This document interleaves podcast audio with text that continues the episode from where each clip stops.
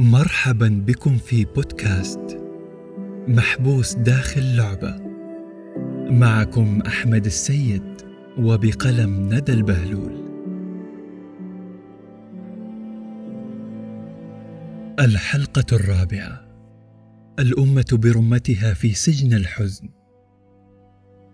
هذه الحلقة لم تأتي بشخص محبوس فحسب لأن الإنسانية كلها في الأيام السابقة شعرت أنها مربوطة اليدين وعاجزة عن تقديم المساعدة وكل يحاول بحسب ما يملك. يعجز العقل عن استيعاب الألم أحيانا. الابنة الكبرى في غرفتها تتأمل خصلات شعرها وتفكر في حيلة ما لتقنع الأم بقصة والأب برفقة ولديه أمام شاشة التلفاز. لمتابعة إحدى فرق كرة القدم المفضلة. تجهز الأم مائدة العشاء، ترتب الأطباق الخمس، وتباشر بسكب الطعام وكعادتها، تقف بعد هذا في منتصف المنزل. لتنادي الجميع ليترك كل منهم ما في يديه ويتجه نحو المائدة. لكن ما أتى بعد هذا النداء لم يكن اجتماعهم على ذات السفرة. ليعترض الأب على الملح الزائد في الحساء. ليلقي الابن دعابة أو تزف الفتاة نبأ قبولها بالكلية.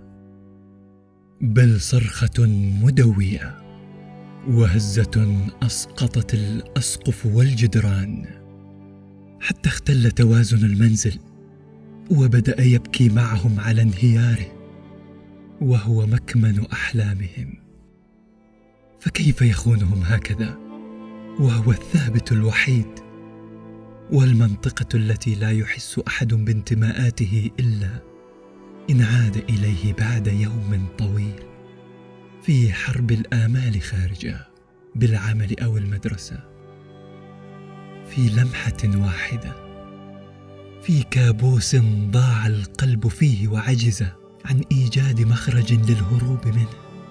بات الكثير من الناس يتلحفون بأسقف المنزل الذي آواهم جدرانه وأثاثه.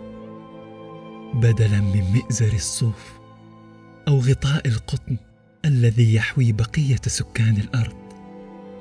مهما حاول الخيال تصور الأحداث التي كانت تسبق الفاجعة لكل عائلة من العائلات سيفشل وسيقف عاجزا عن التعبير الما. سميت فاجعة.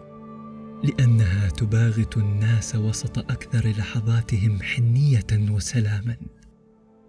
رحم الله الموتى وربط على قلوب ذويهم وأفئدة البقية العالقين في بؤرة عدم الفهم.